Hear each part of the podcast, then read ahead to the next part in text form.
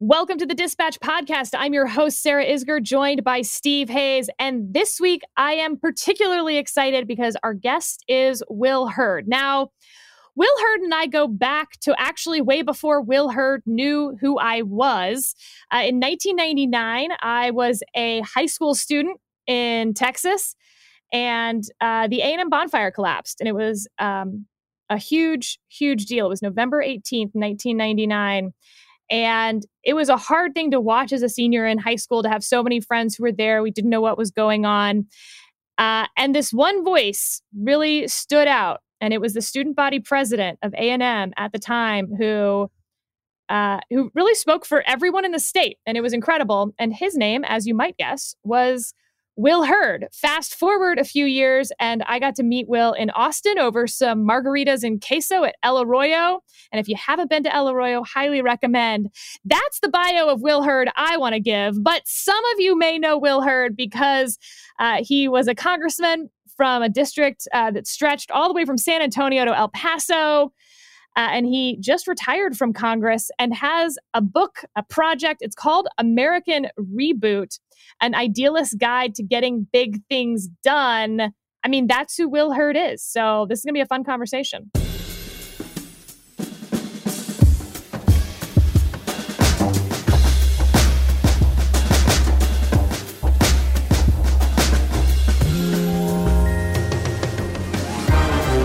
that is the nicest intro. And, Sarah, I've, I've, I've, never, I I've never heard you tell that story about bonfire. It's a, it's a wild thing um, to to think about. I can't believe it's been, it's been over 20 years, and it's, it's one of those. You know, I've been in some pretty um, crummy places, and I've seen some pretty terrible things. But whenever I think of of tragedy or chaos, you know, seeing what happened at the the polo fields back then in 1999 is the thing that always comes to always comes to my mind.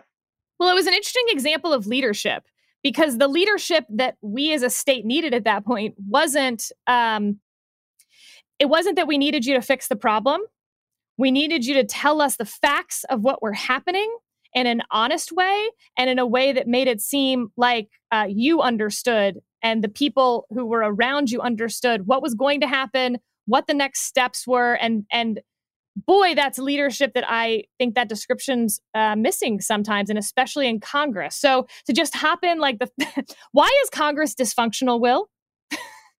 Well look I, I, honestly it's it's funny we, we started off with with bonfire. For those that don't know you know this was a, a structure that um, was about 110 feet tall killed 12 people. It was um, A&M's burning desire, Texas A&M University's burning desire to beat the hell out of the university. Right, that was our, our greatest tradition. Had been going on for hundred years. All student run, student student developed. And what was what was, and then it, it collapsed and killed 12 people, injured about 26 in this 1999. So mo- a lot of people had cell phones, but the cell phone infrastructure didn't work to where everybody could be on their cell phone at the same time. Um, cable news was was slowly 24 hour news cycle was slowly becoming a thing, and, and honestly, I, I I recognize the deficiencies in cable news back in 1999 because they were on TV talking about wind shear and all this stuff that had absolutely nothing to do with the catastrophe that we were dealing with. And and so I've never I've never thought about the juxtaposition of being 21 years old um, dealing with the, the worst uh, tragedy to had ever happened at a college campus at that point in, in our history um, to where we are now. And, and it starts with being honest, right? Sometimes if we didn't know, we didn't know. You know, we, we didn't have an accurate count of how many people were still alive in the in, in this in this you know um, barrier. Like you know, m- most people are seeing what happened in Florida with that building that that that um, collapse. That was a similar situation we were dealing with. You know, being honest about what we knew, what we didn't know, being honest about, you know, everybody wanted to start pointing fingers. It's like, hey, let's make sure we dig everybody out first uh, before we start talking about accountability. And and these are these are some of the, the problems we're dealing with now in Washington. Everybody is quick to point fingers. Everybody is quick to to create contrast, and and oftentimes we lose the fact that way more unites us and divides us. I, I believe that. I know that because I represent the 50-50 district in, in Congress. I've seen that in my my you know travels across the country, and but I've also recognized that 92 percent of congressional seats get decided in a primary, and and when the way you win an election is by creating contrast, what do you do when you're not running for election? Creating contrast, and so that's what's more interesting. And I, and I think that those are some of the fundamental problems that we have right now in our political discourse. Steve, I know we want to get into the specifics of the January 6th Select Committee, and Will's had some thoughts on that, and so have you. Yeah, but actually, before we get there, let me follow up on exactly that point because it's one of the things I was most eager to talk to you about. I mean, can, can you give us a sense of what it's like to to uh, serve in Congress in a 50-50 district when virtually everybody else in your conference is trying to fend off a primary. What you're trying to do politically is very different from what most of your colleagues are trying to do at any given day. And I wonder how receptive congressional Republican leadership was to your needs and to the kinds of arguments that you have to make when you have this entire horde of members moving in precisely the opposite direction. How did that work? What was your relationship like with leadership? How receptive were they to, to you and to to the kinds of political um, uh, you know exigencies that you faced? Sure, Steve, and I, would like to to to, to I agree with all your your premise, for one minor point. I had primary challenges as well, right? You know, this is this is one of the misconceptions is that folks that have have um, races in November, the you know, it, you know, I, I, say in 2020 was eight percent. Um, and, and, and I use that 8% because there was only 34 seats that were split ticket, meaning in the previous presidential election, people voted for one party of president and the other party uh, for Congress. And to me, that's what signifies a jump ball. That number is 34 in 2020. I think 20 years ago, that number was in the 80s. Uh, 30 years ago, that number was north of 120, right? And so so, so, but I still had primaries that I had to deal with. I, I remember early on in my in my time in Congress, uh, Mark Meadows came to me. Mark Meadows was, uh, I think he was the first head of the Freedom Caucus. Came, went on to be President Trump's last uh, chief of staff, and and Mark Meadows and I served on oversight government reform together, and I consider Mark a friend. He came up to me one time, like patted me on the back, and he goes, "You know, there's a lot of of, of, of, of websites out there that evaluate someone's conservative score. And there was this one based on your voting record in relation to your district. And he said, based on that, he goes, Well, you're more conservative than I am, Mark, or Louis Gohmert, right? Based on based on your your your voting record and and the nature of the district. And I kind of I kind of laughed at that. But but here is what I would say. Um, leadership always put me in positions where I could be successful and do the things that I want. But but I also didn't need them, right? Like, look, it, it was valuable that Jason Chaffetz called me two days after I won my election and asked me to be a chairman of a subcommittee on oversight and government reform. And I'm like, what the hell is oversight and government reform? That is not the committee. That was where like everybody, like all the biggest fights were, right? Um, I was like, that's not my style but it gave me an opportunity to work on technology issues, things that I cared about and had an expertise in. And so, so the times that I needed leadership to do things, they they did right. Um, and and everybody knew when I was a yes, I was a yes. When I was a no, I was a no, right. And so I never had some of those pressures, um, but also I, I broke ranks when I thought it was what was right. And it wasn't always what was right for my district. It's what I thought was right. And you know, my my promise I made to my constituents were, you're going to see me, but you're not always going to agree with me, right? And and so I spent a lot of time in the district, and so people appreciated that. So so it it, it was never. Of course, there were times. Look, I, I think solving immigration and fixing DACA is something that should happen, right? Even even Trump uh, voters believe there should be a permanent legislative fix for DACA recipients, right? This is one of those things that should be this, that, look. This is a seven, plus seventy percent issue across the board, across the ideological spectrum. Why can't we solve this, right?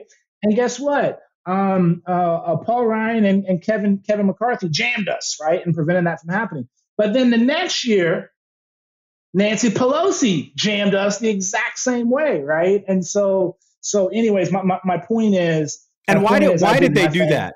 Why did they do that? Why did Paul because Ryan they and Kevin keep McCarthy? this a political issue. Like more Exactly. people would rather use this as a political bludgeon than solving the problems. Because go to my my first comment.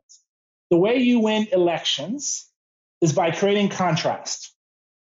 And so more people would rather create con- now asterisks in a district like mine, even if every Republican votes for me, I would have still lost, right? And so so I had to get independents and conservative Democrats to vote. And the way you do that is solve problems. And so I think if more districts were closer to 50-50, we'd be seeing more people that are willing to work across the aisle. Oh, and by the way, when things do get done, you know, I, I always tell folks, um, you know, when I give speeches, I say, raise your hand if you've ever clicked on an article that said Congress words, right? And nobody, nobody raises, nobody raises their hand. So as individuals, right, and as citizens, we should be modeling the behavior we want to see. And so if we're not clicking and looking and watching about things when they actually do work, then then guess what? Uh, we know, you know, what's the old the old newspaper adage? If it bleeds, it leads, and it's some variation of that has continued through cable television, through social media, and and so part of it is we need to be consuming stuff that we think are you know is is positive. And I catch myself. Look, they get me on clickbait all the time, and I try to catch myself to make sure I'm rewarding positive behavior with my clicks. Yeah, the the, the we so we use immigration all the time as an example of exactly what you're describing. We use that on this podcast. We've used it multiple times. Let me just push a little further on that. The, the what what I've found very difficult to describe to people. You know, my job is basically to be a reporter or to help run an organization that describes to people what's happening in Washington, gives them a sense of, of the reality. It's been very difficult, particularly over the past five years, as I've talked to Republicans, because in contrast to what you're describing your approach to legislating, your approach to, to, to representation is so many Republicans I speak to who will tell me one thing off the record and then tell me the opposite on the record. You know, and and it's it's perplexing. It's very difficult to convey to people the sense. I mean, this is of course obviously true about Donald Trump. Was was sort of the number one thing. You'd have people who would t- take me to the side and say, you know, be critical of Trump. You guys should be harsher on him. You should call him out on this, this, this, and this. Go after him. And literally, those same people would stand in front of microphones within an hour saying, I support Donald Trump. I can't stand these people who are not sufficiently supportive of our president. Uh, how, how much of that did you see as a member when you're talking to your colleagues? Is it as prevalent as as as my experience would suggest it is, or or did I just get a a bad sample? No, yeah, I, I, think that's I think that's accurate. That that that reflects the experiences that that I had when I was in Congress. You know, um, I you know I remember a couple of times I'd be walking through the hall and people like, you know, the big guy's watching. I'm like, God, and and and they're like, no, you know, you know, he, you know, the president watches that. I was like, I don't care, right? Like like my, my thing is it like I agree when I agree, I disagree when I disagree. And that's what I handled. And it goes to something really basic, in my opinion. So there, there are some structural changes that have happened in Congress that has forced this kind of negative behavior. We've already talked about primaries and 92% of House races being decided in a primary, R's, and D's. Um, you also have the centralization of power into leadership. 20 years ago, the speaker did not write the, the, the, appropriations budget. It was the chair and the ranking member of the appropriations committee. And they would tell the speaker to go pound sand if the speaker tried to get in the way. And the and the the the, the chair of the appropriations committee and that ranking member took more of their rank and file members' requests into approach than they did people of their own party, right? And and so so this centralization of power into look like one of the reasons I'm a conservative is I don't I don't I think centralization of power in the hands of a few is a bad thing. that exists in a government, that exists in organizations and entities. And so Congress is seeing the centralization um, that that that is that is that is that, that is happening there. So that's that's that's one thing that one kind of structural trend that is happening, and the other is very basic. Um, you know, I ran in 2009. I, I left the CIA where I was recruiting spies, stealing secrets, best job on the planet. I got pissed because I the, the the hundred or so members of Congress that I had to brief over my decade, almost decade long career, I thought were morons. To be honest, RSDs, men, women, all 50 states. So I ran for office and I lost. I, I lost a runoff and a primary by by 700 votes, not a lot of votes.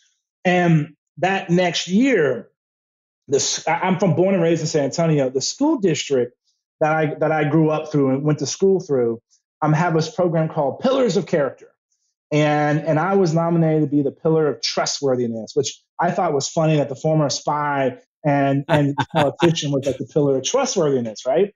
And so I, I spoke in a couple hundred schools, um, middle, elementary, and high school, and I told them that being a person of character takes practice, just like being an engineer or being a musician or being a a a, a athlete, right? And unfortunately, we have too many people in elected office that haven't had that practice of doing the right thing when the consequences are hard. And so what do they do? They don't do the right thing, right? And, and, and it sounds so basic. It sounds like, you know, this is something a second grader can understand, but that is the fundamental problem because people are afraid of their decision. Now, and in a 50 50 district, guess what? No matter what I do, half the district's upset, which is very freeing because it allowed you to do do what you thought was right you know and so so at, at a very fundamental individual core it is someone that doesn't have the fortitude to do the right thing when there is potential consequences oh and by the way they're lazy and haven't have don't have a relationship with their constituents the way they should to be able to go out and explain a particular decision. So, Will, I have some beef with you. Let's just air it out in front of all of our closest friends and family here. You get elected in 2014. You get reelected in 2016. You get reelected in 2018. You choose not to run for reelection in 2020, even though looked pretty good. I mean, it's always a tough race. I would have won by 20 points. Yeah. Yeah. You, you were going to win. Uh, Congress without you is undeniably worse. Uh, and we have members showing up who say they're not going to even have legislative staff. They're just going to use that money to have more com staff because, in their view, and I'm not sure they're wrong, by the way, like I think they're reacting to market incentives here. In their view, uh, doing legislative work doesn't get you reelected. Being on cable news, saying outrageous things gets you reelected. So, my question to you, Will, is why shouldn't I be mad at you for making Congress worse? And what are you doing with this time now that I'm no longer paying you as a taxpayer? Well, well, um, I'm sorry to upset you. It was it was also funny. Um, a lot of people got mad at me because I said I didn't really support legislation that called for for term limits because my point was every two years you have term limits, right? And so I'm one of the few people that walked away. And it's like you, you don't have to be you don't have to die or lose in, in order to walk away from Congress. And I think these jobs to do them right, you have a shelf life, six, seven, eight years. And and that's why that's why I made the decision when I did. You're, too kind to say that uh, things have degenerated since I was gone. Um, you know, obviously that was that's not the case.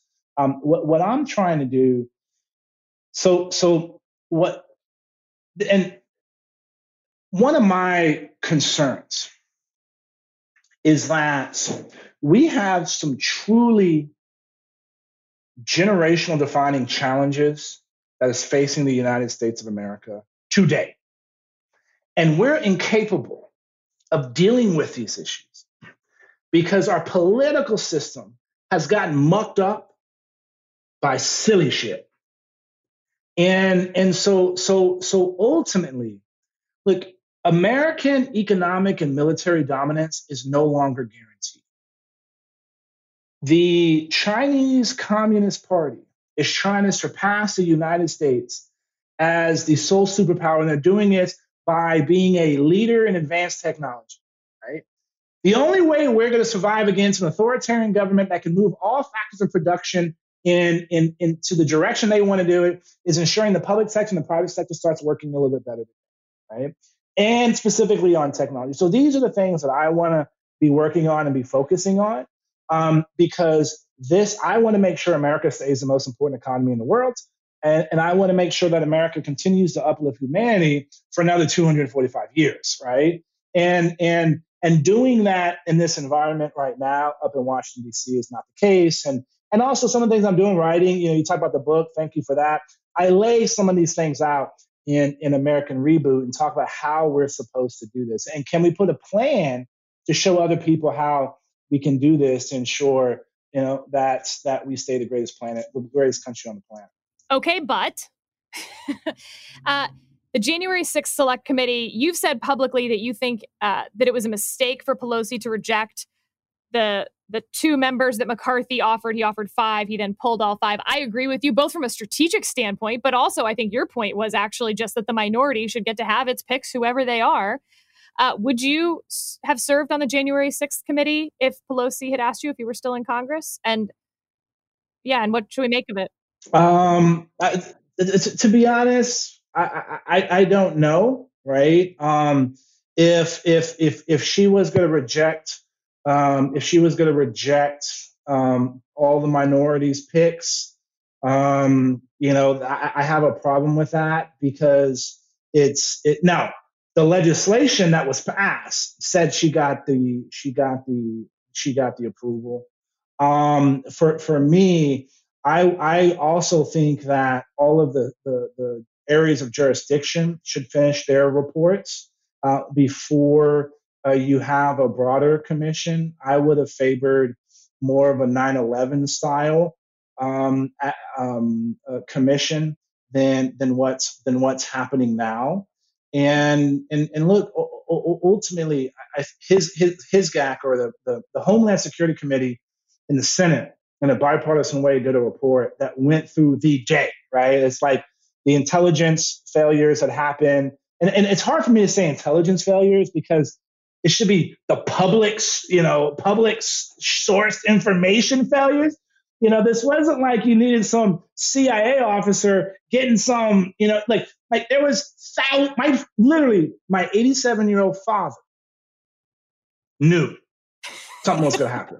I, I, I was supposed to actually fly to DC on the sixth, and and my my dad, I was talking to my dad, and he was like, "Isn't that when that big that big rally that's going to be have all those kinds of problems going to happen?" Like this is several days before the events, right? And and so so anyway, it's long wind. I'm being long winded, but um, so so you know, I, I would have tried to make sure that some of the existing committees and a a a um, a 9/11 style commission that removes politics uh, would would be able to look at it because I, I do believe you know there is some analysis of the lead up and rhetoric right? That that inspired and, and incited this this this this um, uh, this insurrection, and then I also think some of the preparation or lack of preparation, um, you know, uh, exacerbated the problem. It's not an either or; it's an and, right? Um, and and and getting at, and, and then my question is: Are some of the other institutions prepared? Is the National Archives prepared for someone to go in after that? What about the Supreme Court? Right? And and how how did some of these you know look I've, I've been in embassies that were almost overrun. And so this is not an issue that that i take lightly. So in in comments um, that you made uh, i believe it was at an aspen institute forum uh, recently you did call it an insurrection as you just did in in conversation with us. And and you also said for those members of congress that want to act like that was a normal day is insane. It's insane. It was an insurrection. It was encouraged and those flames were fanned by president trump. Pretty clear unequivocal uh, statement there. I guess my question is what do you say to the republicans in congress who didn't think it was a normal day on January 6th and January 7th, but now would have everybody believe that it was a normal day because they don't want to deal with it. And f- from my conversations, I would say what I'm describing there is now a majority of the Republican conference. Um, look, I, I would say be honest, do the right thing, right? You know, uh, uh, be be intellectually consistent, and and ultimately, what what what this the focus on and, and January 6th is important, right? Because it it was um, now the lead up to it, the day of it, and then the night, right, are all you know connected. So in the end, our government was able to still function, but it shouldn't have gone through what we went through on on January on January 6th. Not addressing this up front and being honest about the feelings and, and experiences, how you felt that day. If you're questioning, go talk to some staffers, right? Go, like what what what what what bothers me is that how many new people? This was day two. I think the new Congress got got sworn in on January 4th. This is day two for probably hundreds, maybe thousands of people. First day, they're super excited, right? And then they're freaking out. And, and I know there's still a lot of staffers that were there that had problems. So that's just the staff. Then listen to the, the testimony of those four um, the four law enforcement officers that that testified about how that day was for them. And so if you say you back the blue, right? If you say you support law enforcement, why aren't we supporting the law enforcement that was dealing with that issue that day? But also we should be supporting them and saying, why didn't they have the right tools? You know, the, the Homeland Security report talks about how some of the riot gear was locked in a bus and they couldn't get access to it. It's just like, what? Um, so so so there's some of that. Oh, and by the way, if we want to get to a point as conservatives and Republicans to talk about the issues of the day, we have to get through this, right? And so it's preventing us from being able to have the conversations about crime increases around around the country, uh, about you know potential of what happens with inflation. Is it going to come? Is it not going to come? Is there ways that we can stave this off? Are we preparing for this this new Cold War with the Chinese government on advanced technology? Right? Like, are we making sure that people are ready um, in a post-pandemic economy uh, to not have the same problem that they had before the pandemic? Right? If, if we want to talk about the issues where we win, we have to get we have to get beyond we have to be able to get beyond this right and and it's going to continue to consume especially when there's a disconnect on what was said on the sixth and the seventh uh, versus what's said today. If, if and I, I do I have about a million questions. I know we don't have a ton of time, but I have about a million questions on those issues for you. But before we before we get there, you know, you said those flames were fanned by President Trump. Kevin McCarthy said the same thing uh, in the days after January 6th. He was asked at a press conference just a couple days ago whether he stands by those comments, and he refused to answer. Is it as simple as um, what you described hearing in the hallways when you were a member of Congress? The big guy is watching. Is that the problem here that they won't just stand by the things that they said before, that they're trying to recast this or downplay, d- diminish it? So, so I, I think I think President Trump's election in 2016 showed that there's a lot of people angry in this country. They've they've been angry that they've been told one thing and then people go off and do something else, right? And and so this this ideological inconsistency, right, has fueled this problem, and I think fueled what what I would call an authoritarian wing of of of the Republican Party. Now, I, I, you have some of the similar problems on the edge, right? Because I I believe the political continuum is now no longer a line; it's a horseshoe, and the edges are closer to each other than they are to the middle. Um, and and so so a part of this is people are worried about future primaries and that you have to have the support of, of the president, the former president, in order to win. Well, we just saw in, in my home state in Texas, that's not the case. Um, one of the one of the opponents, uh, one of the in a special election, Ron Wright, who died from COVID, um, um, you know, his wife was supported by the former president, and she lost in that in that special in that special election. We've also seen polling that even though people may continue, you know, a, a good size of the Republican electorate has a positive opinion and affiliation with President Trump, that affiliation doesn't have anything to do with down ballot races, right? You're seeing some of that. Um, you're seeing some of that uh, polling as well too. So so yeah, I, I, think in the end it's it's it's you know in an, an electoral strategy. But but here's the reality: Republicans are taking the House back in 2022. Period. Full stop. That's just math, right? That is just math. And it's like, and and so so when we look at what you know the number of seats we're going to pick up because of redistricting, when you look at um, uh, nat- natural trends at the first, uh, uh, you know, so that's like plus six for for Republicans in the House just on the redistricting.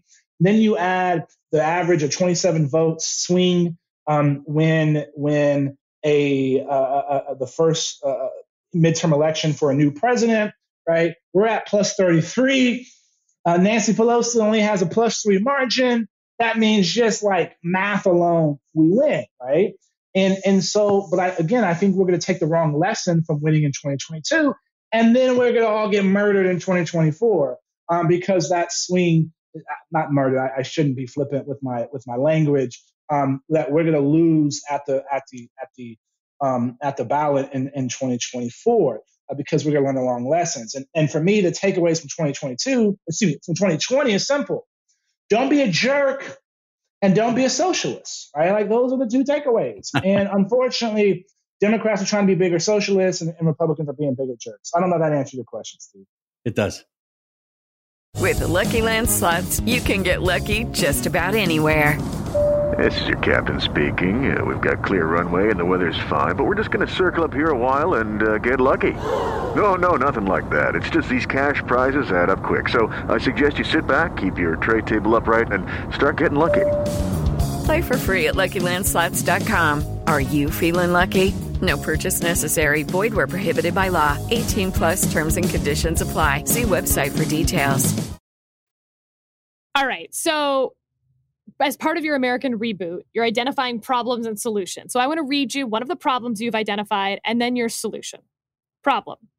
The Republican Party is not competitive within communities of color, people under the age of 29, and suburban women with college degrees.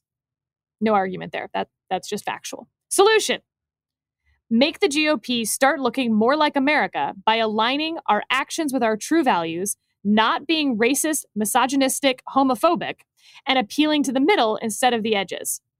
So, a couple things here. One, you were just talking about learning the lessons, but they're about to win in 2022. They won in 2016, got more votes than, you know, the second most votes ever in 2020. Uh, so, A, are you sure that they have to do those things? Because in 2012, the autopsy report, all of that, Mitt Romney uh, got slaughtered, you know, and to not use that word, like he lost pretty badly. And he was trying to do all those things. And second, if you have to say that the party shouldn't be racist, misogynistic, and homophobic, have we already lost that then? Like, is that really how we're going to convince people to be Republican? Hey, we're going to try to be less racist and misogynistic. Yay!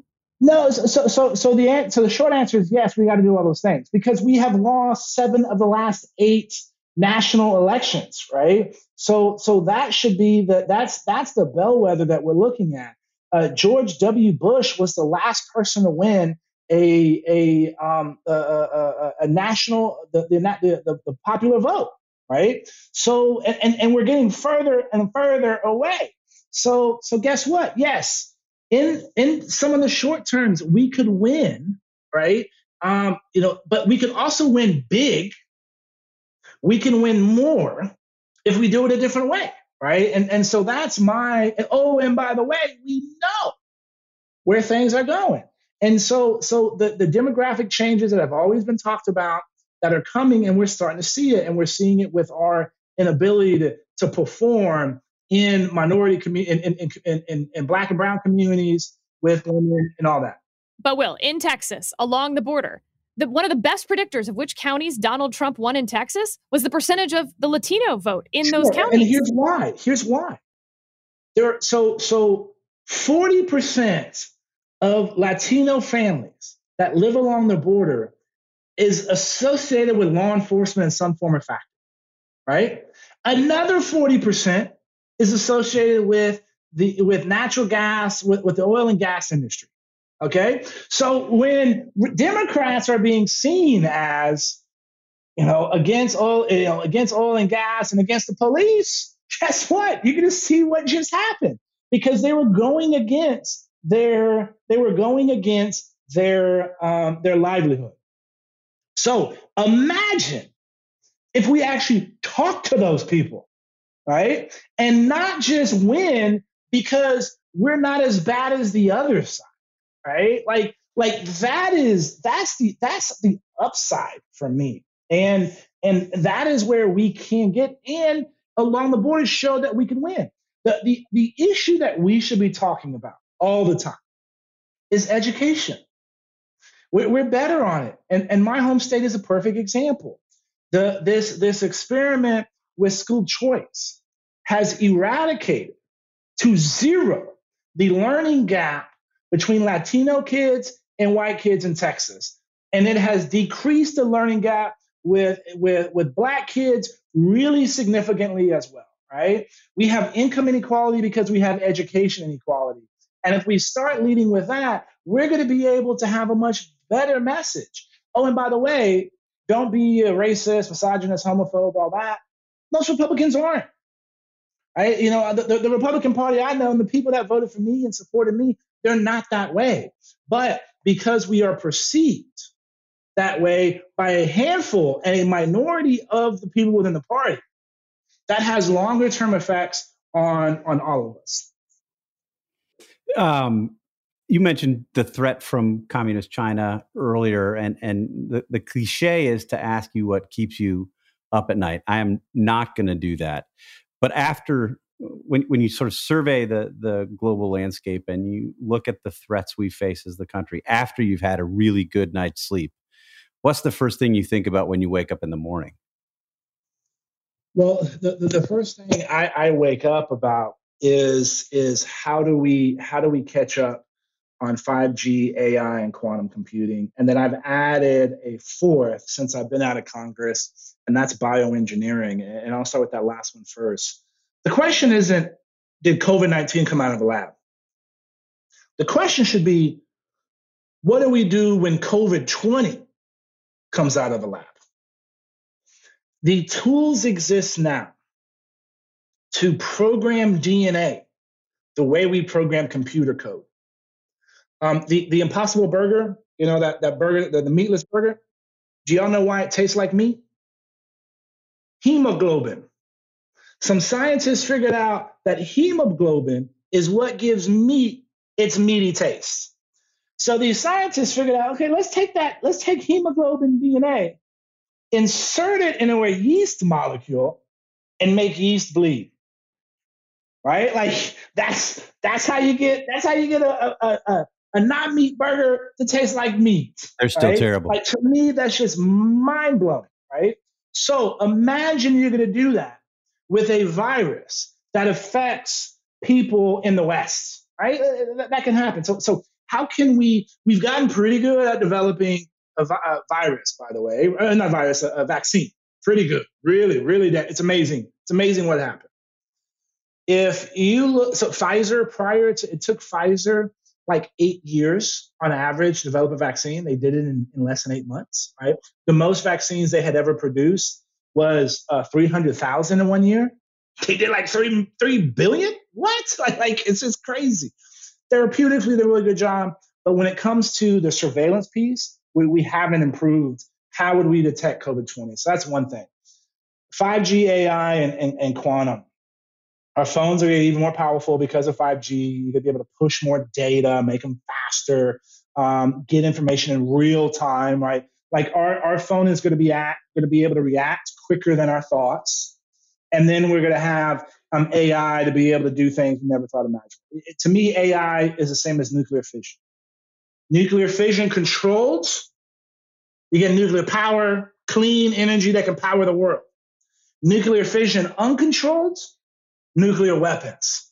And that's ultimately AI. Oh, and by the way, our adversary in this doesn't give two shits about civil liberties, right?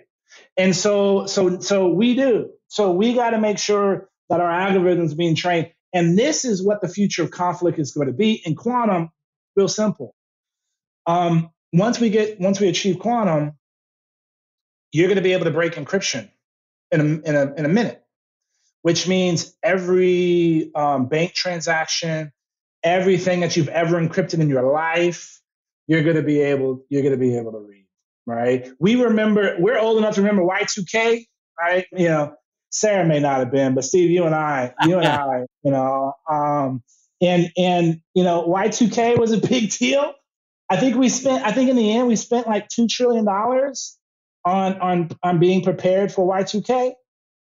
We need to be putting that same level of effort in, in, in a post quantum world. So so those are the things that I, I think about when I wake up and try to work on now what do we do about education post pandemic? Is this an opportunity to remake education in this country? Or do we need to f- fix what we've screwed up in the last year? I feel like I, the effects of the last year on our education system will be profound because the effects on the children who were in our education system for the last year are going to be so profound.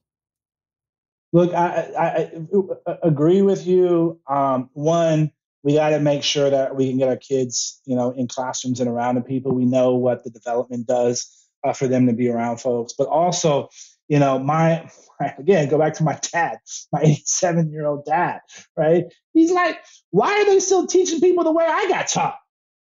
Right. And, and, and, and that's a good point, right? We should, we should be able to embrace these tools, right? and and it's going to be harder for teachers, no doubt, right? Um, and and so imagine if it like think of okay, perfect world, and a kid gets sick, and they're able to stay and stay listen to the classroom, you know, from their bed, and while they're listening, you know, like, like imagine that. So so that would defeat the purpose of being sick. Will that would defeat the whole purpose? right, exactly. No, good point. This this is spoken like someone who doesn't have kids, right? Um, and and and so so the, the, what we're going to have to be able to do, and it's not just education. I think it's entertainment. I think it's work. You know, how do you provide a, a, an experience, a hybrid experience, in person and digitally at at the same time? I don't think we have the tools to do that because it's not just having a laptop up and some crappy um, some crappy earbuds, right, to be able to talk. I, I think we got to have additional tools that make that kind of that seamless transition. Um, but also, you know, the thing that we have to start doing is we have to start teaching our kids more coding, right? Like like the if I were to say if I had a magic wand and I could fix one thing, it would be every kid in middle school gets exposed to coding um, because that's going to be if, if, data is the coin of the realm, right? Then the lingua franca is is coding, and we need more. And I don't care what job you're going to get into in 15 years; it's the equivalent of us. Imagine if y'all couldn't type, right? Like if we couldn't if we couldn't type, we wouldn't have gotten jobs, right? Every job required you to type, and if you were sitting there hunting and pecking and took forever to, to write some some report, you'd get the hook, right? And and so I, I think coding is one of those things, and and we need to embrace this opportunity. Um, and look, we're talking about infrastructure in Congress, and as we're having this conversation, we got to have a digital infrastructure in place. What's what's fascinating, if you look, there's a there's a study. I think the FCC did it. The the counties that have the least um, uh, high speed internet access are the poorest counties. Right? There's there's a correlation uh, between the two. And and and right now, FCC says only about 20 to 30 million Americans don't have access to high-speed internet. That number is probably closer to 130 million. A third of Americans don't have access to high-speed internet. Now imagine in a couple of years when we're going to have the super fast 5G infrastructure that you have to have in order to take advantage of the tools on our on our on our on our heads on our phones and our computers, there's going to be an even bigger uh, digital divide, and that's going to exacerbate this education problem that we started this conversation. With. And yet, most of what we're fighting over is critical race theory in education, and I haven't really heard anyone have this fight because it's not a fight because no one really disagrees and so then it's not dominating cable news the way that frankly it should be all right will last question um, if anyone on this podcast can't tell, I'm totally obsessed with Will. He's just the best of the best that's ever been. Uh, but even so, Will, it kind of feels like maybe we should have had your dad on the podcast instead of you. And I'm curious, uh, God willing, your dad's 90th birthday. How do you plan to celebrate? Look, it's a, it's a, it's a good question. So my mom and dad just celebrated 50th uh, their 50th wedding anniversary, right? Which is awesome. And we and my sister and brother, and I'm the baby of three. We were gonna have a party and have all their friends come in town. And my dad's like, I don't want that. And he said a few couple of choice words. He's like, I want to go to the aquarium. like the aquarium. And and so San Antonio has a new aquarium at the River River Center Mall. And so my dad wanted to go to the aquarium, and he's like, and there's a burger place right next door to it. I want to go to that to eat. We're like, okay. So we went to the aquarium, and then Dave and Buster's celebrate their, their, 50th, their 50th anniversary. So it's not up to me how how we're going to celebrate his 90th. It's up to him. And and honestly, he would be he would be amazing. I should have brought you know. I'm going to try that. I'm going to bring him one time because he really is. He really is fascinating. He's a really fascinating person. I'm lucky, lucky to have him and my mother. And we're lucky to have you, Will. Uh, I love you, man. You're a wonderful friend. And thank you for coming on this podcast. And we'll uh, hope to talk to you again soon. When the book comes out, American Reboot, you can pre order it on Amazon. You definitely should. But don't worry, because if you forget, we're going to have Will back on to talk about it when it comes out. awesome. And you get it from my website too, willbeheard.com. So I appreciate y'all time. Love y'all. And, and I'm glad we were able to make this one.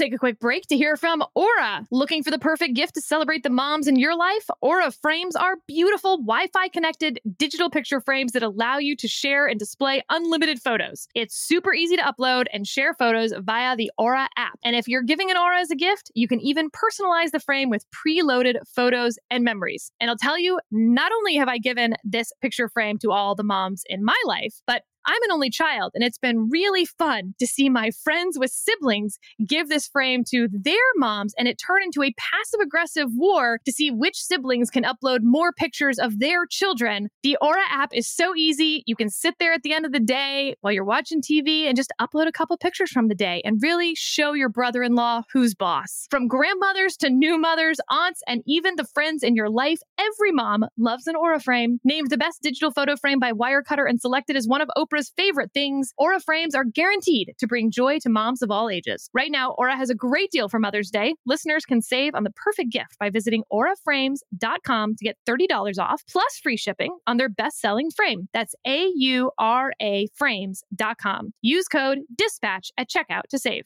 Terms and conditions apply.